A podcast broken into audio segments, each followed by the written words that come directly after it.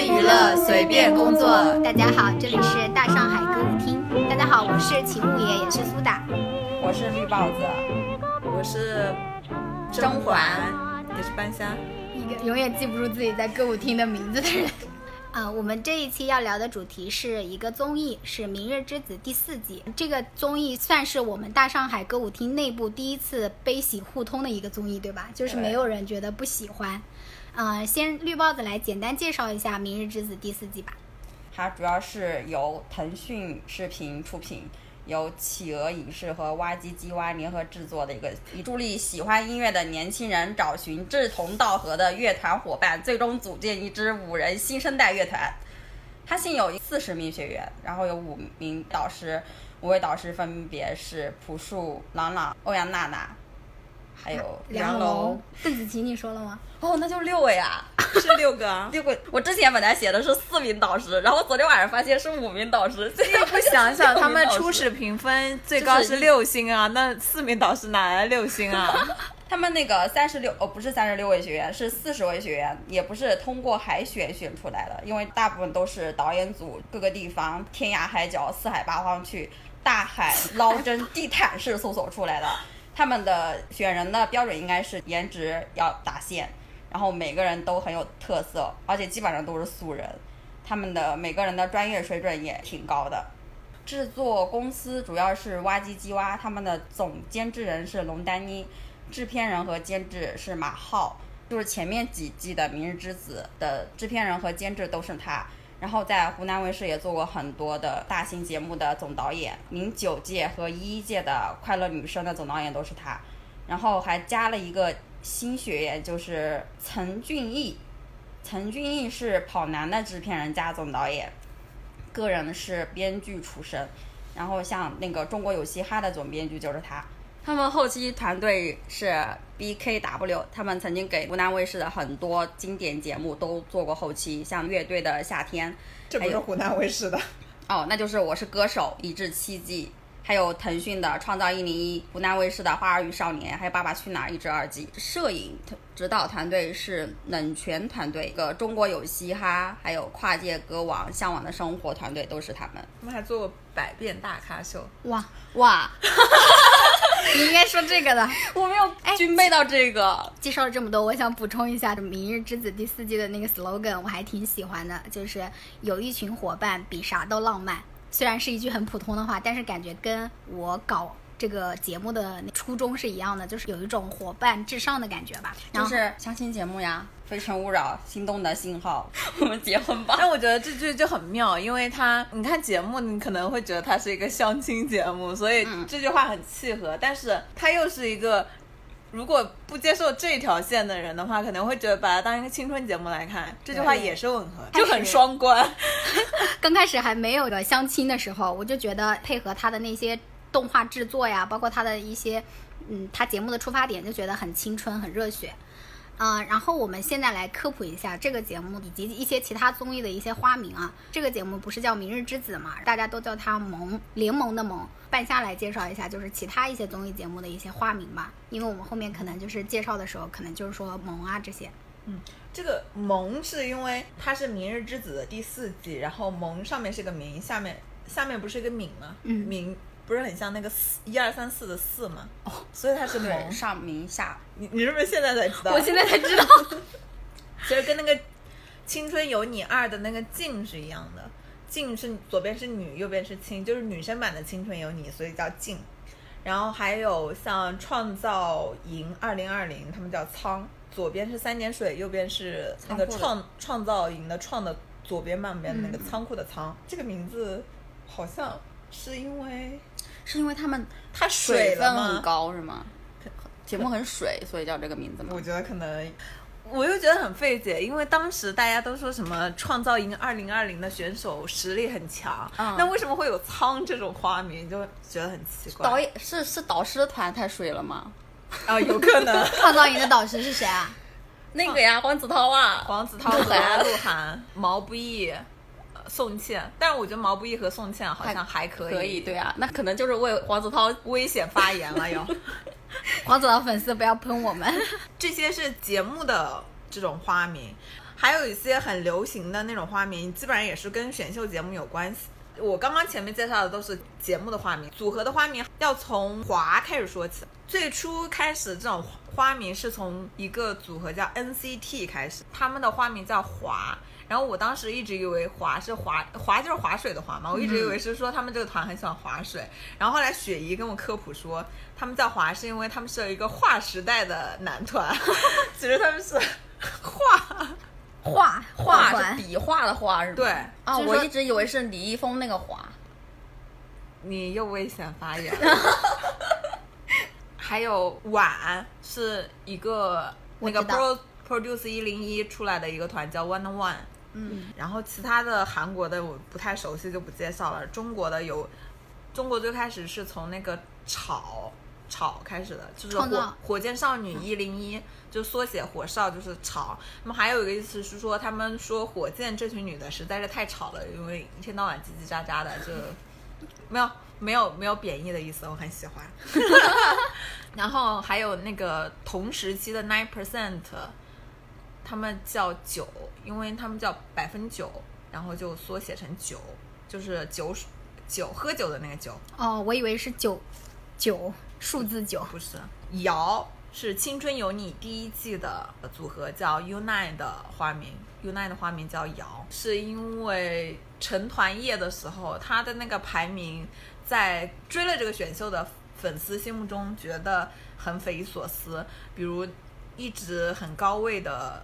某个人跌到很低位，然后一直没进成团位的人，结果进了成团位还是高位什么之类的。就有个湖南的一个主持人孙坚，嗯，孙坚他一直有在追《青春有你一》，然后他当天晚上成团夜的时候就发一条微博说这个排名是摇号摇出来的嘛，然后哦。从此之后、Unite 的花名就叫摇，跟他同时期的腾讯这边的一零一的选秀叫创造营，他成团的那个组合叫 Rise R One S E Rise，、嗯。他们的花名叫湖，是水壶的壶，因为他们决成团夜的时候，导师给他们每个人发了一个水壶，说我们以以水代酒、哦。干杯什么的，然后他们就花名叫壶，我一直以为是说他们很糊。我也以为是说他们很糊，但他们确实挺糊的吧？到了今年的选秀，呃，《青春有你二》，他们成团的之后的花名叫太，是三点水旁，右边是一个太太的太。这个花名，我感觉是有点恶意的，我就不解释了。然后另外一个，呃，创今年的创造营二零二零的成团的硬糖少女的花名叫。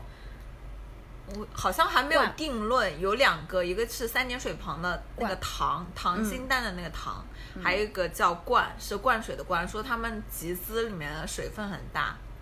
倒灌什么的，对，所以所以我觉得泰和冠这两个就是都是蛮有恶意的画面，不知他们粉丝本身好像也不太接受，但像胡和姚这两个其实也是有那种嘲讽的意思，但是两边的粉丝也都接受了。其实就有一种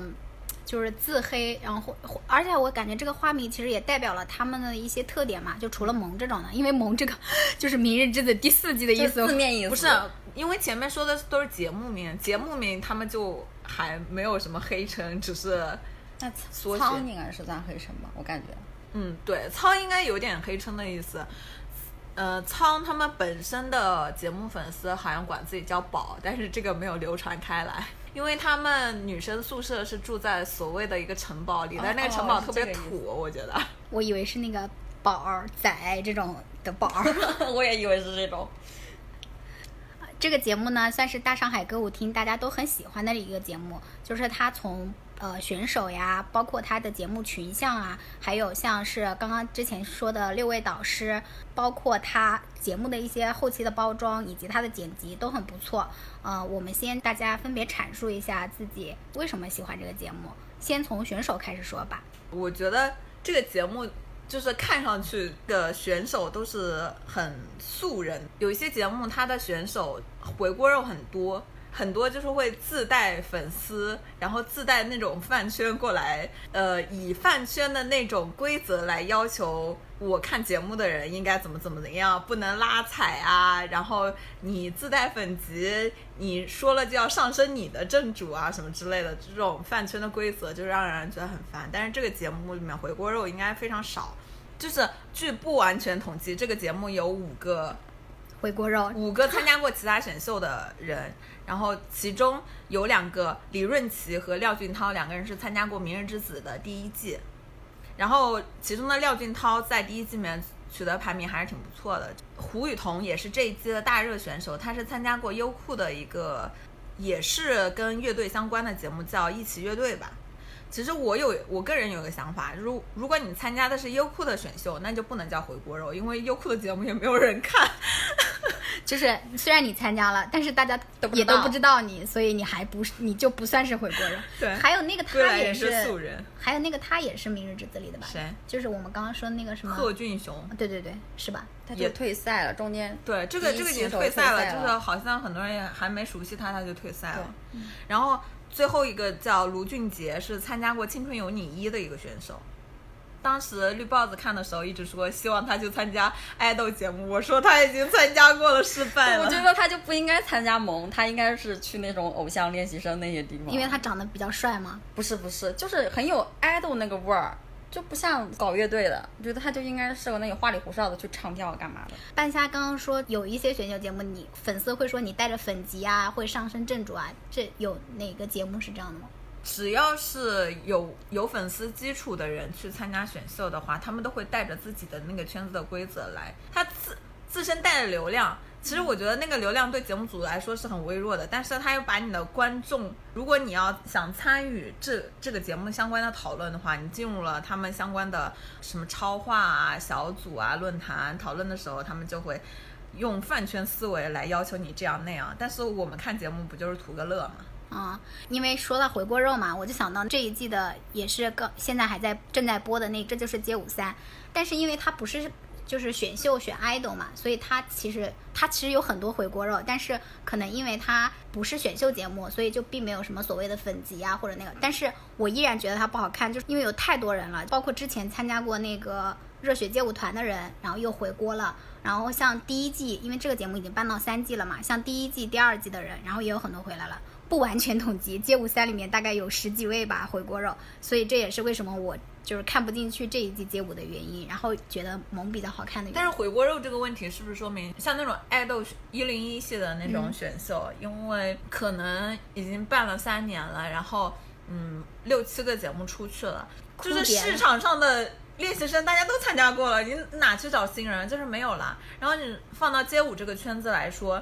本身这个圈子就是比较小众的，然后比较有实力的舞者也就那么些，可能能来参赛的也已经耗竭了。对，所以这里就说到萌导演组去选人啊，确实就是很厉害，因为之前也做过很多乐队的节目，他们能从那些被那些节目挑剩下来的人再去，不是挑剩下来的，就是。已经淘汰过一轮又一轮，就像张艺兴在《少年之名》里面说的，他说：“我觉得你们今年就不应该办这个节目。你想前面淘汰了那么多波，还能留下什么好苗子？” 但是我觉得萌对自己做的，就是选出来的学员，我觉得都挺好的。萌主要是那个，我有看，就是他们一些选角团队是怎么选的嘛？他们在各大 A P 那个音乐 A P P 平台，就是什么网易啊、Q Q 啊什么的，就上面看嘛，就是那种稍微就是有一些那个的，他们都会去。就是留言对关注他，然后去找他，然后包括这一季萌的，除了像廖俊涛他们稍微高龄一点以外，其他的就很还蛮小的嘛。他们平均年龄是不到二十一岁的。选角团队到国内的各大音乐高校嘛，去找那种呃学生，对，就是学校里面的学生，在做到第四季的时候，他们也考虑到了就是我们刚刚说的那些问题，然后所以想找一些新面孔出来。这也是就是综艺到第 N 代之后，我觉得。导演应该思考的一个一个出路吧，然后我觉得萌算是找对了一个方向。还有，我觉得选手的颜值是高于爱豆选秀的。当然，当然也你要整体整体上看上去，因为这些选手的他们的长相就是很清爽的，就是很多爱豆选秀，特别是偶像练习，我拉踩一下，偶像练习生第一季，我当时是想看一下。就是那个热度过去之后，我才想说我想去看一下，结果就是他们都浓妆艳抹的，让我非常受不了。然后这个节目就是让我觉得每个选手都很就是很青春，然后整感。对整体整体的那种形象就是比较清爽的。嗯，因为他所以我就觉得，你这样一眼看上去颜值是比爱豆高的，但是你如果单拎出来，可能大家也不相上下。然后下面一个也是半夏之前就就是看完第一期的时候，他就一直说的，就是说这个节目的群群像做的特别好，就是跟、呃他那个亲你是在他心目中是排差不多的，说好亲你二亲你二，好的，那你展开讲讲。哦，就是目前我们看了三期嘛，我觉得这里面很多选手每个人的性格都展现的非常到位。我要说一下我 pick 的人了，好啊，大家都现在说一下自己在这个节目里就是 pick 了哪些选手。我目前 pick 的选手有哈拉木吉，就是一个拉马头琴的。呼麦选手，对，呼会呼麦的，因为他会呼麦，然后还给他呼麦这个技能一一个剧情线，就是说他是是中央民族大学的呃学生，然后他学的专业是呼麦，但是他们那个学校其实是没有这个专业的，他们学院就为他请了一个呼麦的老师来教教他。所以他说他既没有学长，也没有学弟学妹，整个专业就他一个人，加上一个学生，一个老师。然后就觉得很有趣。你只 pick 了你妹一个人吗？呃，然后还有几个我我个人蛮喜欢的，一个是五星，他是他是五一的弟弟，但他他在节目里面其实呃性格不是很明确，但是在在豆瓣有个小组叫豆瓣拉踩小组，他们给给这个五星造出了很多人设，就是很丰富，我就喜欢上他了。说他是一个什么人间 AI 啊，然后这个节目因为有很多 CP 线，然后五星是一个非常直男的人，不会卖腐的人，然后也让他的人设更加丰富了。我还比较喜欢的是，他们说是朴树的女儿叫鞠一鸣，她她鼓手的他的标签叫微笑鼓手，他就是一打鼓的时候那个笑容就特别灿烂，特别特别可爱。微笑鼓手。对他当时呃，当时这个《明日之子》第一集播出的时候，有有两个选手是在微博上有讨论度的，一个就是这个微笑鼓手，他他打的那首歌是《创造一零一》的《Pick Me Up》，然后另外一个比较有讨论度的叫严永强，他吹的是唢呐，然后因为唢呐是一个。送人走的乐器，唢呐是一个，它这个乐器不是号称是乐器之王嘛？就是嗯你一吹唢呐，其他的乐器的可能声音就被它盖过了嘛。嗯，他的人设一开始我也觉得也是比较嚣张的吧，然后再加上他第一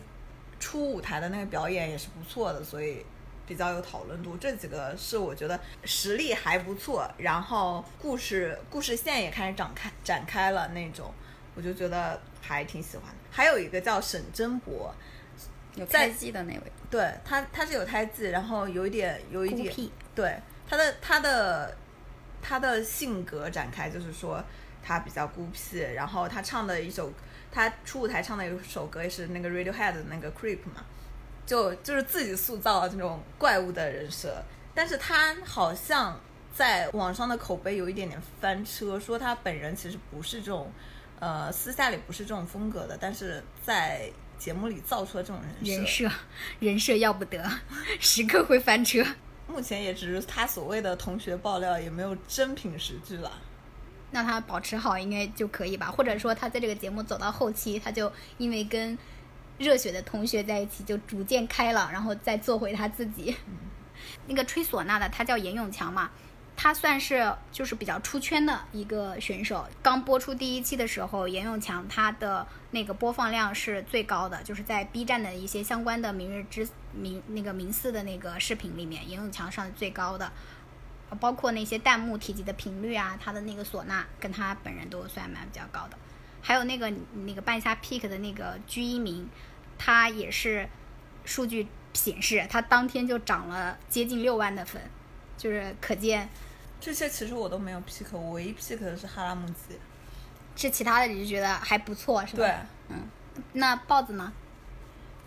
我第一期大部分人除了刚才比较出圈的那几位，还有一个是个奶拽杨润泽，我觉得他这个形象就特别的像那种学校里面坏坏的小男孩儿，他特别喜欢歪嘴。他那个奶拽的这个名名称也是邓紫棋给的，就是说又奶又拽，而且他就是看到他私下的一些花絮，我觉得他真人就特别的沙雕，就特别好笑。然后他有一连花絮都看了，他们的花絮我都看了。他早上他睡前跟醒来的第一件事就是刷《明日之子》相关的视频。他一出场我就跟我，因为我跟我朋友一起看嘛，我就拉着我朋友说：“哎呀，这个人怎么这么好看？”上周三有个直播，直播里面他那个造型是，哎，我怎么说的都是他们的，我怎么这么肤浅啊？说的他他他们的颜值，就是他有一个就是梳一个大背头，嗯，那个造型，我觉得特别杀我。就就是是他可奶可 A 是吗？对对对对对，但是很多人都还是觉得，就算他梳起了大背头，还是小孩子的模样。第二期下的公演好像导师们对他评价不是很高，他们的赛制先选出一个 F man 嘛，然后以 F man 为核心，然后去发展自己的乐团。他好像没有起到一个 F man 的作用。他也说，他说我在这一场表演中只是一个表演者，没有起到一些呃创作啊、编曲啊这些这些作用。还有一个人，我跟应该跟那个五爷选的是同一个人，就是鼓手，鼓手胡雨桐。我他是大家大家听节目可能感受不到，他现在的肢体动作已经非常的兴奋了他。在我旁边像地震了一样，鼓手就是这样，然后我的就那个鼓牵动手是给我下鼓了一个男人，就我觉得他打起架子鼓来特别的性感。第一期出圈的都是像唢呐，然后还有鞠一鸣这些人，他们的数据就飙升。然后到了第二期，为什么讨论度全部变成了胡雨桐？主要是因为他一个六分钟的那个雪人的环节，当时在 B 站还有微博、豆瓣让。整个豆瓣的豆瓣拉踩小组变成了明日之子的 专组，专组。对 磕 CP 的专组，就是因为这个男人，他有封号是晋江文学城城主，然后在我心里他是 CP 王。你介绍一下，就是他他发展的一些 CP。宇宙系第一个宇宙洪荒，就是他和他的选他的小熊田宏杰，然后宇宙超人是胡雨桐和任应鹏。现在有了第三个支线，也不是第三，其实这个支线当时不太明朗，到了题我们昨天看那期就开始明朗起来了，是宇宙奇迹，胡雨桐和李润琪，还有童言无忌，就是他和唢呐那条线，胡雨桐和严永强。目前是这些，因为还有一些衍生出来一些乱七八糟支线，我们都不太了解，就不说了。这几个是比较强势的，对比较强势的宇宙洪荒有多强势呢？他们在那个 CP 超话仅排在博君一笑笑后面下面两周打入了前五名，然后他们是逐步上升的。我记得上一次看我上一周我们看他们的时候还在十几名，然后每每天刷新就发现他们排对第五名、第一、第三名，然后到了第二名，跟博君一笑一批高下这。里这里我要说一下，昨天昨天晚上我就是想看一下他们超话，因为昨天播出之后，他们宇宙洪荒这个 CP 有发了很多糖嘛，我就想嗯看一下他们超话有没有冲上第一，然后打开那个超话排行榜，然后心碎的发现第一名是博君一笑，而且我点进去看了之后，发现有一个我非常喜欢的博主，他关注了。这个这个超话，我就很难过，我就跟我的朋友说，呃，说他为什么会关注博君一笑的超话，他居然是博君一笑的 CP 粉，我的房子塌了吗？然后他，然后我朋友就安慰我说，也许这个博主只是想进去看一下素材，然后作为他工作的一个呃内容，然后。我我相信了这个说辞之后，往下翻，翻到了那个博君一笑的那种逆 CP 的超话，叫“占山为王”，发现这个博主依然关注了，我心碎了，我的房子塌了。真的塌了。你可以再次安慰自己，可能他就是想多找点素材。我对他的爱，我对这个博主的爱意已经有所减退了。那你会取关他吗？我不会，我还我你你你你跟我说你上极客就是为了看他，结果极客要卸载了。我好难过。其实，其实我没有就是特别 pick 的人嘛，就他们刚刚说的那些我都挺喜欢的。然后我要说一下，我并不是狂热的喜欢胡雨桐吧，我只是一个爱鼓手的人，就是像鞠一鸣啊，然后胡雨桐啊，还有别的鼓手吗？为啥我只记住了这俩？反正就是我是就是对鼓手都是比较就都挺喜欢的。然后昨天我们昨天我们我看完那个第四期的时候，因为这个节目就是大发各种就是大展开各种 CP 线嘛，然后我看到我喜欢的两个鼓手好像都被他们的那个 CP 不是搭档耽误了啊，我我就一直在说快点分手，给我搞事业，但是但是周围的人都不同意。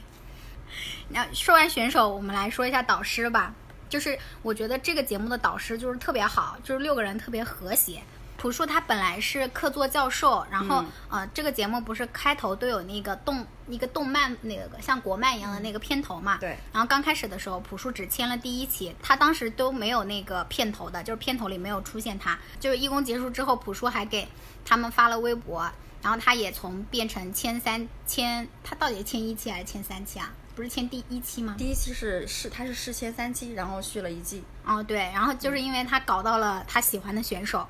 然后他就签了整季。搞到了。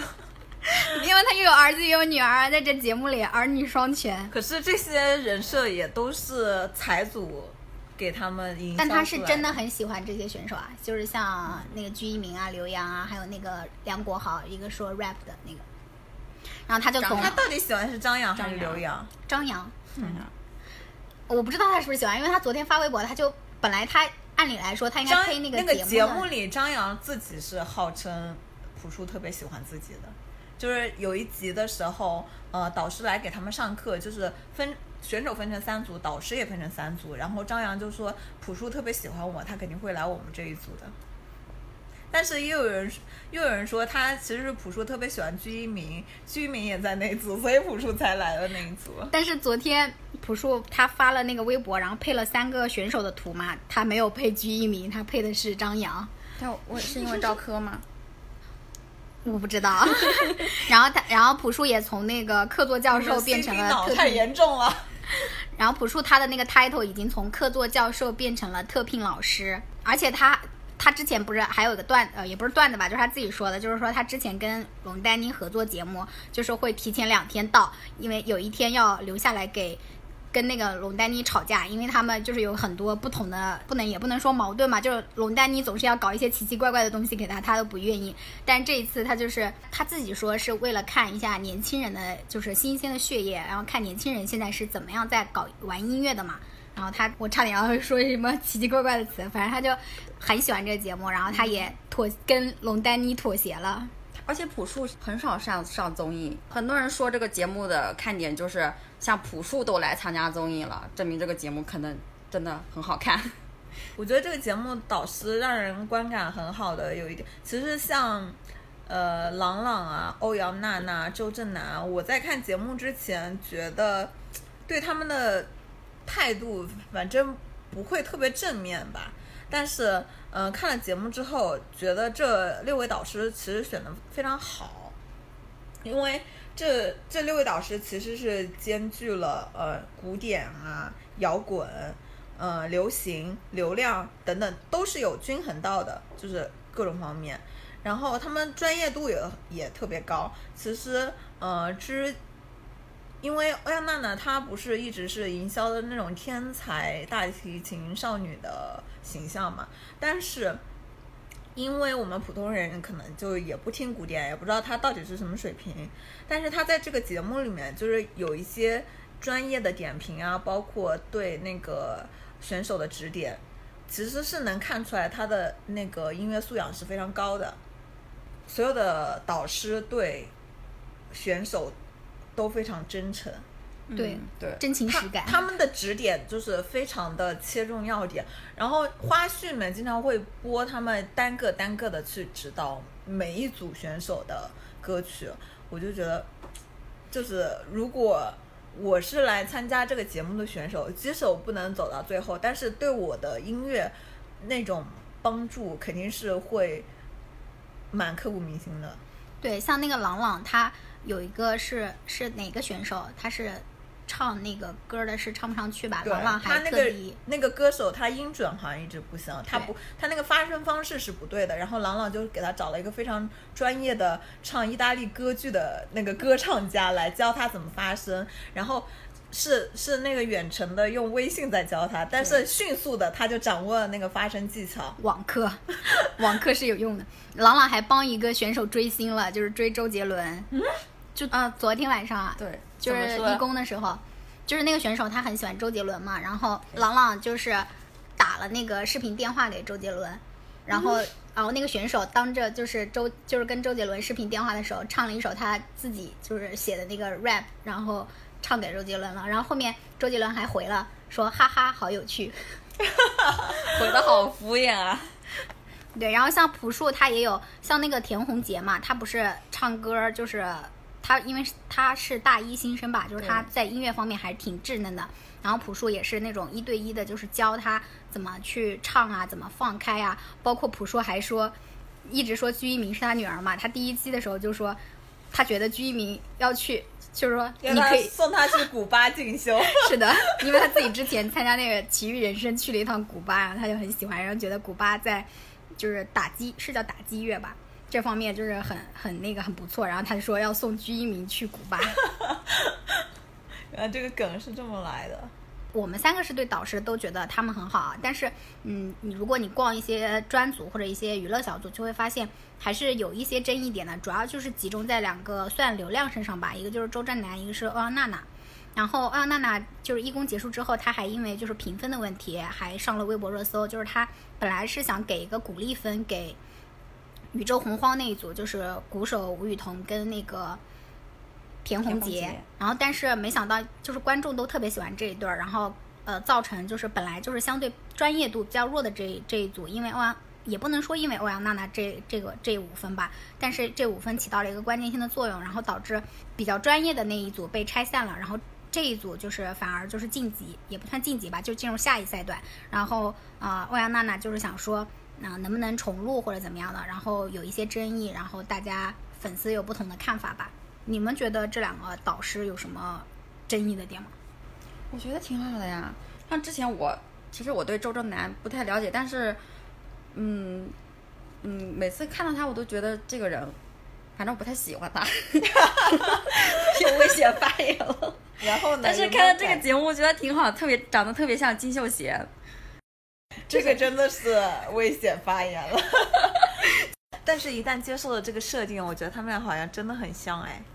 我觉得他们自身有可以为节目带来一波人气啊，还有流量啊，而且他们综艺感也挺，像周震南综艺感也挺高的呀。不过朗朗也是跟梁龙两个人配合搭档起来，我觉得这个节目的综艺感也提升了很多，就很变得很有趣。我觉得他们俩就是完成了他们俩的那个吧，因为他们也不是说多么的专业，因为有像邓紫棋啊、郎朗啊、梁龙啊、朴树啊这些就够了。他们就是作为一个陪伴式的那种老师吧，因为他们本来不也是对，跟选手的年龄是相仿的，然后聊起来可能也是会，比如说他们代表一个年轻人的视角什么之类的。对节目利益上来说，他们他们这一季选的是那个乐团，不是那种传统的那个乐队，因为传统的乐队他们主要就是包括主唱、贝斯、键盘还有吉他、鼓。然后这一期我们能看到很多很多不同的乐器，像吸收了很多民族乐器、西洋乐器，还有电子乐器，就是乐器特别的多元化，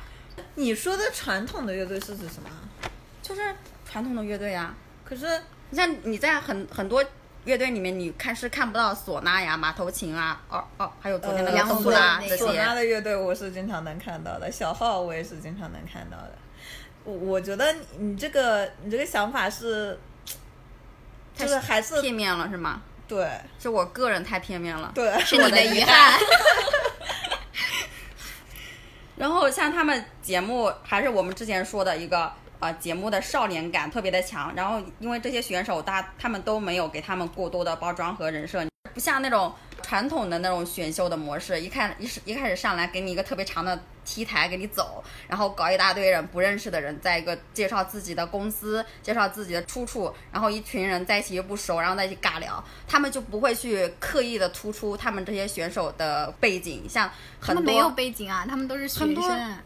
学学生他们名校出来也是背景啊，他们就会在节目节目上呃打一个简介，不会说特意这个选手是来自伯克利大学的啊、呃谁谁谁，或者说他们之前参加过什么什么，他都不会刻意去突出这些东西。他们就是只是他们第一期也只是表现他们的，就是他们自己在玩儿的音乐，对而且像像那种嗯一零一选秀的那种节目，他经常出舞台之后，就是如果你要加演什么什么节目的话，其实是有剧本的，对吧？但是这个节目就是每个人都可以如果你会十种乐器，就一定让你把十种乐器全都展示完毕。我觉得每个人的机会都是挺均等的。嗯，对，那我我想到了第一期第一个出场的人，他那个音乐没有版权，也被剪掉了。嗯，哦是的，是的，但是那个节那个人他其实表演两次，他、嗯他第二个表演那个是有版权的，是没有剪掉的。是的，再包括说我喜欢的那个我 pick 的那个哈拉木齐，他他一开始是用他的马头琴表演一首流行歌曲，但其实那个音准不是很对，然后导师们也不是很喜欢，然后导师就说想给他主动给他一个表现的机会，就是说你用马马头琴再拉一个你们传统的民乐民乐，然后他就拉了，就大家就觉得很好听，很震惊。然后他又表演了自己的那个，他很会呼麦嘛，就是你就是有什么才艺，就让你全都展示了，就不要让你成为呃，就是在这个舞台上有什么遗憾。呃他们那个节目的搭景也是那种，就是很校园，让热你就他就是热血高校，对对对，而且他们节目节目第一期播出以后，就给他们所有人拍了那个双人海报，就是物料安排特别及时，就磕 CP 党的天堂。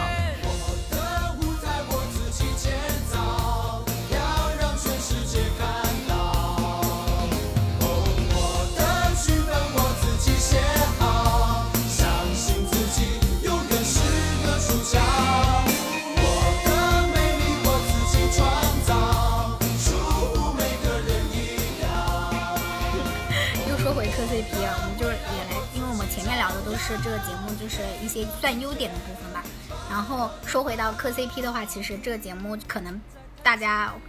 不喜欢的地方，但我们挺喜欢的啊。其中就是有磕 CP 什么的，就来说一下这个节目的缺点吧。这磕 CP 这一点，我觉得得半夏来说吧，因为啊他是搞 CP 的那一派啊。不是那你呢？我我就是可以搞，搞得也挺开心的，但是不搞也可以。我也我也是那种，我觉得我不知道他是一开始就是设定的要把它搞搞出那种很暧昧的气氛，还是怎么样。反正他的 CP 就是非常的，比起比起说它是一个音乐的综艺，它更像一个相亲节目。对。就是一开始走这个 CP 线我是可以的，因为就是嗯。像一开始他不是上来了，夸夸夸上了四十个人嘛，其实我根本就记不住他们，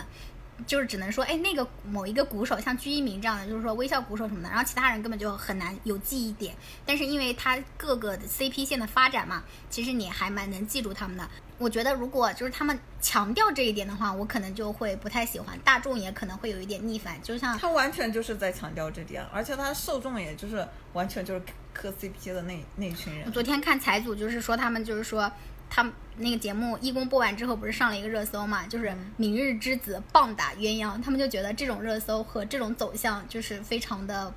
令人不适。我觉得他从组 CP 线这一点来说啊，不管是选手，就是场内的选手的氛围，还有包括那个呃呃导师的一些话，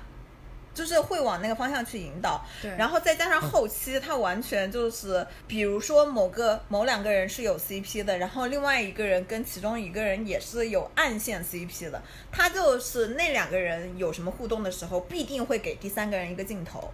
他他的后期就是以这个思路，以这个逻辑在做做后期的，所以说那个棒打鸳鸯就是符合这个节目的定位的。但是我我个人来说的话，我我我肯定不是那种完全磕 CP 的人。我一开始喜欢他们是因为他们青春，也不是说他们是一个搞乐队的节目，我是冲着音乐来的。我我只是因为他们青春，所以才要搞他们。对音乐，我想到我昨天看到一个，就是说用四个字来形容一下名次的那个选手的那个水平嘛。嗯，然后那个热评第一是菜鸡互啄。完了，胃腺发言了。就是我也不觉得他，不过我本来就是对音乐就是也没有什么鉴赏能力啊，但是我就确实不是因为他们音乐有多好，然后就是觉得这节目特别好看，就是还是也跟半夏一样，就是觉得他是对对就是对青春的一种投射啊，然后就觉得啊又回到了那种学生时代，就很热血的那种。但我又很不喜欢他们就是强化 CP 弱化音乐，因为比如像那个很大热的 CP，呃，宇宙洪荒，宇宙洪荒那个胡雨桐是大家公认实力比较强的，然后另外一个田宏宏杰杰，他就是就是确实是不太行。但是因为他们这个 CP 很有热度，所以让这两个人的热度都很高。但是其中一个人很差的话，他们但是他们为了热度，可能就不会解绑这个 CP。我觉得这个只会把那个差、那个比较好的人拖累的更差。对啊，但我我不是这两个人的粉丝，我不太喜欢这两个，就是我不太喜欢这一对 CP，是因为我觉得他们太明显了，我比较喜欢那种暧昧的搞搓的 CP 是吧？对，隔靴搔痒。对对对对对，我我我也是这，我跟那个半夏是一样的。昨天为什么我想让他俩分手？我就是觉得那个田宏杰太拖那个胡雨桐的后腿了，因为他打鼓打的确实是可以的，他的实力在这这一波人里面我，我是非常认可的。他第一次也是第一次，就是呃那个也是六星的选手，但是他们两个人就是很多人给他们俩的剧本就是袁湘琴和江直树，也许但是这个节目后来走向不知道，也许是那个田宏杰他是那种养成系的选手，可可能刚开始就是实力很弱，但是在这个在胡雨桐和节目组的帮助下，然后还有导各种导师的指导下，他后面后面慢慢的逆袭什么的，你说到这个，我大概理解了，因为我本来就不喜欢原乡情式的，爱情是吗？不是我就是觉得，对我就不喜欢这这种非男男非常强，女非常弱的这种爱情剧本。但是讲真的，我在看第一期和第二期，我觉得我磕 CP 还是着重于他们中间的那种大男孩中间那种兄弟情，就是哥俩好，不像我，因为我当时我也跟你们说了，我磕博君一笑，我觉得是爱情，但是我磕他们就觉得是友情。昨天晚上那个又认识了一个新的你。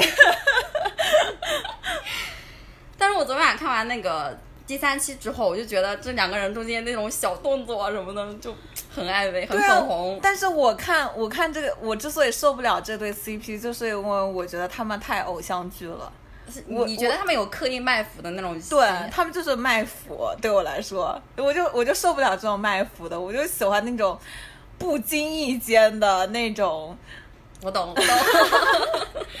就是观要需要观众自己去找他，不是你们发糖是吗？哦，不是我我我就是不喜欢他们，嗯我我就是因为他们是这种偶像剧卖腐，所以我就不喜欢了这对，因为因为可能。它的内核，有些人觉得它是一个呃音乐外表下的相亲节目，但是在我内心中的定位，我肯定是觉得它是一个相亲外表下的音乐节目，所以我觉得我还是更欣赏那种就是两个人在音乐上面很契合、很惺惺相惜，然后又有一些不经意的情谊。情谊的流露的那种，我不喜欢这种卖腐，事实上音乐上并不契合的这种组合。就像你你选的那一对儿心心相印，嗯，挺呃那个包括马头琴和冬不拉，我我我就是喜欢他们这种强强联手，对，嗯，搞不是他们另外一对好像是弱弱联手，但是他们起码是了起码是在音乐上是彼此是有那种共鸣感的。嗯。就是这个节目之所以糊的原因，就是也有这方面原因，大家觉得是没有这个节目糊是因为《明日之子》就是一个糊戏节目，它一直是糊的嘛？就是一二三四都很糊啊。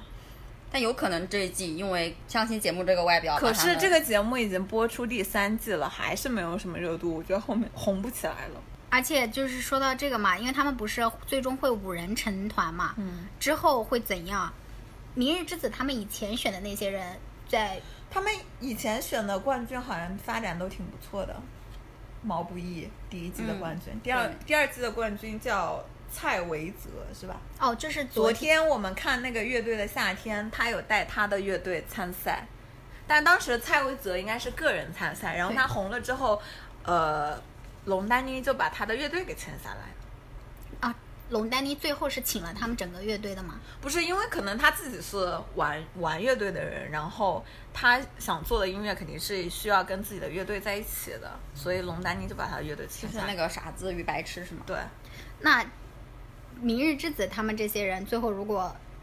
这节目到现在其实还没有一个明确的规则，对吧？应该是没有规则的。你看，像昨天我们看的一公之后，然后呃是赢的队伍。呃，保留原籍，然后输的队伍就要拆散，就是重新组队嘛。但是当到最后剩下六个人，他们没有组队的时候，大家都很紧张，以为自己要被淘汰了。也就是说，不止我们观众不知道规则，选手自己也是不知道规则的。导师也不知道，导师我觉得以为都以为他们会被淘汰。我觉得这种规这种规则不明，就是大家分分钟担心自己被淘汰。淘汰的话，就是有一个很很不好的一点，就在于大家很容易这种勉强自己，跟就是跟自己水平不一致，或者说跟自己音乐其实不是很契合的人来组队，因为很害怕到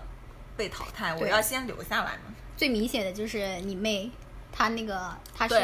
哈拉木齐，我就非常喜欢她。我说，如果他们知道最后大家并不会淘汰的话，他可以跟跟东布拉两个人都留下来，然后再选一个人进入自己的队伍。但是他可能就出于说怕自己被淘汰，怕自己被留下来的那种心理，然后选了一个并不是很适合自己的一组，嗯，去加入。其实那个严永强也是吧，因为他不是被居明显了嘛，但是对严永强他自己都知道，其实他的唢呐是很不适合对，那个他们那一组的风格的。但是我又想到有一点是，是不是鞠英明很欣赏严永强，他也以为严永严永强要被淘汰了，所以他才想说，呃，既然我选不到我心仪的那个人，我就捞一个我认为很强的人回来。对，就是还是因为大家不知道就是什么赛段，我觉得那个赛制，你即使不告诉观众，让你自己有可操作黑箱的空间，你也应该告诉选手，让选手就是选择最适合自己的人吧。对，这样就是感觉我这个给我这个他们就是后面这个拆散，然后重选加入到那个前面的那个团里面嘛，然后我让我有一种就是像那个乘风破浪的姐姐现在的感觉，就是他们为了不淘汰，就都选那种炸歌，就是很勉强，然后看了就没有当初的那种纯粹的感觉吧。刚刚说到了那个傻子与白痴这个乐团嘛，也是之前从明日之子算他主唱算是从明日走出来的。那之后像这第四季，他们最后其实他们会怎么发展，我感觉也挺迷茫的，因为我感觉，呃，虽然月下的播出让乐队、这个，我觉得应该就是走那个傻子与白痴的老路吧，虽然也不知道他们走的是什么路，因为对他们毫无了解。对啊，就感觉也没有什么适合他们的舞台，也没有啊，但是我觉得傻子与白痴还挺红的，什么音乐节都有他们。啊，是吗？对，不管什么音乐节，我好像都看到过他们。其实那个创造营二零二零也是有一个女生的乐队去参赛的，然后就是大家猜，就是拆成个人各自去比赛那种。就是你去参加什么节目，你就要符合那个节目的规则吧，可能是。我感觉他们之后成团之后也不太会，就是团体的那个，就是乐队的这个形象，应该还是比较就没有那么强的，可能还是呃队内的 CP 呀、或者是个人。希望胡总这次能红吧，毕竟他已经参加过好几个了。我觉得我还不喜欢胡总，有一个胡姐有一个原因，就是因为我觉得他能跟很多比较知名的歌手合作，就是他是有一定实力的。对，那你那你就去当鼓手好了，你为什么一定要出来？你你当一个呃音乐人的那个乐队的成员，跟你出来当一个明星，他还是更渴望当一个明星的。他就是有被那个名利驱使着要走到台前啊。你是说他不应该参加这个节目是吗？不是，就是他的意思说他是有实力的，那他就是我不喜欢，在我不喜他欢这。种很有野心、很要红的人的人设。我我好像有看到一个他的采访，他就是说，呃，就是他是你的那种心理，就是说他觉得他自己有这个实力在，那他为什么不出来搏一搏这种感觉吧？那个胡雨桐，他有跟很多知名歌手合作过，就是好妹妹、焦麦琪，还有还有于田什么的吧。焦麦琪是知名歌手吗，他不是跟你说的这些我都不知道。我我也是做功课的时候知道的。好妹妹我知道，但是好妹妹她的音乐很烂啊。你有危险发言，知名歌手。这这不是危险发言，好好妹妹的乐歌就是挺烂的但。是他们歌迷超多的。我知道啊，可是他们就是烂啊。好妹妹，我好像是因为电台才知道他们的，还不是因为他们的歌。这个，然后这个节目其实呃，它最出圈的一点就是磕 CP 嘛，像绿帽子，他就是那种磕昏了的类型。我们磕温了，我们现在就是想想要探讨一下，那你那你除了绿帽子 pick 了宇宇宙洪荒，你有磕什么 CP 吗？我其实没有，我就是 CP 那你为什么对这个节目也这么没有，我就觉得好看啊，我就觉得有趣好看，其实我就是像我看昨天月下五条人那一段的感觉是一样的。但是我昨天看，就是因为我们先看了《月下》，再看那个《明日之子》，所以我看完之后，我我看《明日之子》就心不在焉的，就是我觉得看完《月下》那种水平的舞台，再来看《明日之子》，就觉得很寡淡无味。没有啊，我觉得月下它还是有一定的那个，就是你对乐队或者说对音乐有一定的审美在那里，然后你才可以接受的吧。就是像比如说像看重塑啊，或者他们，你就是要有一定的这个认知或者是什么，你才会那个。但是这个就是你不需要任何那个，你就是随时可以进入状态的那种，需要就随时可以我已看进去。经我看我昨天看那个一公，我已经进入不了状态了。他在你这里糊了。因为月下吗？对啊，因为我觉得看了月下之后再看这个，就觉得什么东西啊？所以刚刚五爷说，呃，很多人对他们这个评价就是菜鸡互啄，可能也是因为月下的原因，因为他们俩是同档期播出的嘛。但是我可以理解，因为他们还是学生，像那个大部分人还是对学生。啊我觉得他们像那个田宏杰，他才大一，刚上没多久呢。就是作为年轻人，十几岁的年轻人有这样的才艺，就是我可觉得他们很优秀了。我可能因为我刚刚不是说了，我是因为他们青春所以才看这个节目的，但是我看了一下之后，可能发现自己更还是更喜欢老年人。不能强行回青春是吗？我们我们接下来就是稍微探讨一下磕 CP 的这群人，他的背后需求是什么吧？来说一下为什么大家热衷于在这个节目里磕 CP。我先可以说一下，就是周围的一些现象吧，就是因为不是现在大家就是不管是电视剧啊还是什么的，都是有这种大家喜欢搞一些奇奇怪怪的 CP 嘛。然后为什么大家会这样呢？我我们有一个朋友，他就是呃，他是已婚嘛，而且算是早婚早育那一类型的。然后他最近就非常沉迷于，就是哪个朋友啊？你不是说说到什么就说我有一个朋友吗？啊，那你还有早婚早育？是他们说的，我今天还特地去翻了他们的聊天记录，他们那天晚上自己聊的。我接着说，嗯那我有个朋友，他就是非常热衷于就是磕 CP 啊、搞耽美啊这些，因为他就是呃结婚跟生孩子都挺早的，然后有一天他喝多了酒，他就说，哎，现在生活特别无趣，我就我就也不想跟老公怎么样怎么样，也不想看到孩子怎么样怎么样，一心只沉迷于看一些呃脆皮啊文学，然后或者是搞一些 CP。因为跟老公在一起也挺久的了，然后孩子嘛也没什么意思，天天就是学习的事。然后就是他当他他一个人独处的时候，就是搞这些的时候，他就会觉得很快乐。就是现在的情感生活毫无波澜，就是她跟她老公已经进入到了一种过日子的状态。但是看那些电视剧啊或者书里面啊，就是那些 CP 就是爱的天荒地老、山崩地裂的，就觉得嗯。搞给我，对你们的爱情太那个了，然后他自己就觉得说，我的我的爱情大概也就这样了吧，因为就是觉得太无聊了。然后基于他自己的那个道德束缚，他想说，就算遇到了小鲜肉，也不能出轨啊，那就不如看别人在那个节目里或者书里面，就是谈一些甜甜的恋爱，搞一些恩恩爱爱的 CP 这样。然后，所以我们就会想说，他们这一群人是不是有一种情感的投射，就是因为现实生活中没有得到满足，然后所以才在其他的从其他的方面得到一些这些需求。像像搞这个《明日之子》最最热衷的那个小组，呃，豆瓣拉踩小组们，其实他的年龄段是还挺低的，可能单身的，然后呃，但是又没有恋爱的妹子，可能会想想把这个自己的恋爱方面的情感投射到这个方面。但是像你刚刚说的这种已婚已育的女性，她们可能就是你要去过这种天崩地裂的 爱情偶像剧一样的，呃，就是谈这种恋爱的话，你背后有一大堆那种稳定生活的基础，你是不不可能舍弃的啊，你就可能是能把你的感情投射到这种东西里面。那绿帽子搞宇宙洪荒的话，就是觉得他们应该按照你给他设想的那个剧本去发展吗？没有啊，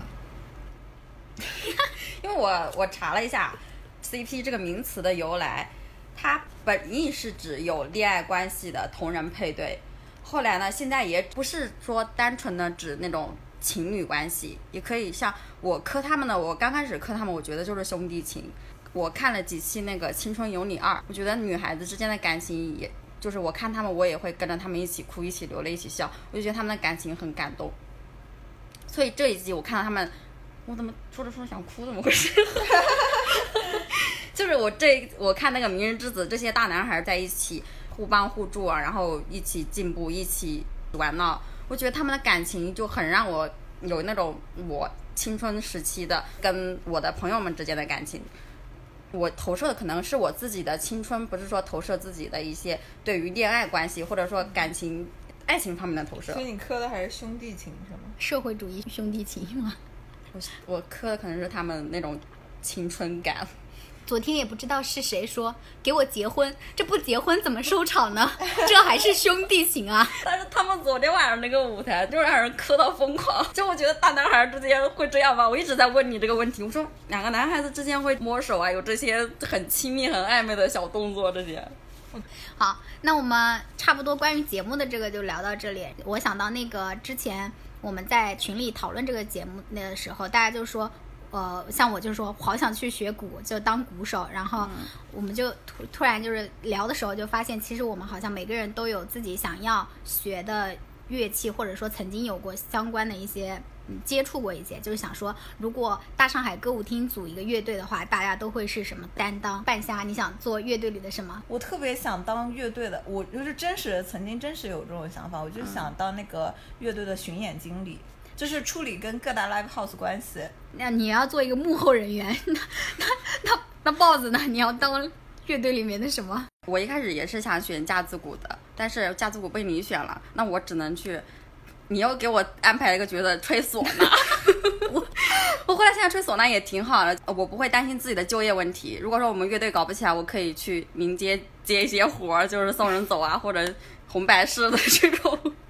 但是呃，老袁不是说他也想搞民族乐器嘛，他要吹笛子，又要拉二胡，他要要吹唢呐，那我就那个啥吧，我就当主唱吧。啊，你从 唢呐变成主唱？对呀老袁他不是要那个，他不是想要就是搞这些，就是他从从小就学过这些，就是笛子、二胡、唢呐这些。老袁还有这技能呢，对我不不知道。你当主唱，那你是田宏杰类型的主唱还是？我是奶拽，不是奶拽是主唱吧主唱和电吉他。他应该就是夏颖那种角色，在 在在那个乐队里负责哭的。人家不是奶拽吗？现在变成哭包了。那我的话，我只能就是，因为我小学有过相关从业经历，就是小学那种，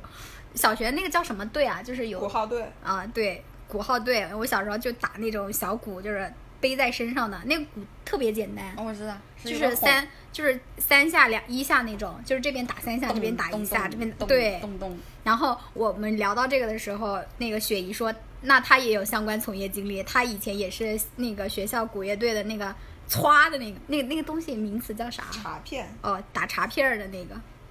然后后来经过豹子的提醒，我还发现我曾经学过一小段时间的古筝，但是我现在已经完全忘记。那这样听下来，我们是一个那个，就是专门就是非常民间的一个乐队。就是接在民间接活儿，钢的琴，我还有人脉，我就给我们介绍我就只能去到处的，是我是我就只能你就拉活啊，我就不只能跟各大不是，我就只能跟那种就是卖纸钱的门店搞好关系，对对对。打听一下谁家最近怎么了？有需求，那你还期待这份工作吗？期待。所以你你想做的工作就是一个销售，是吗？那不是，那我们今天是不是就聊到这里啦？嗯，结束吧，拜拜。拜拜。我们要去看综艺了。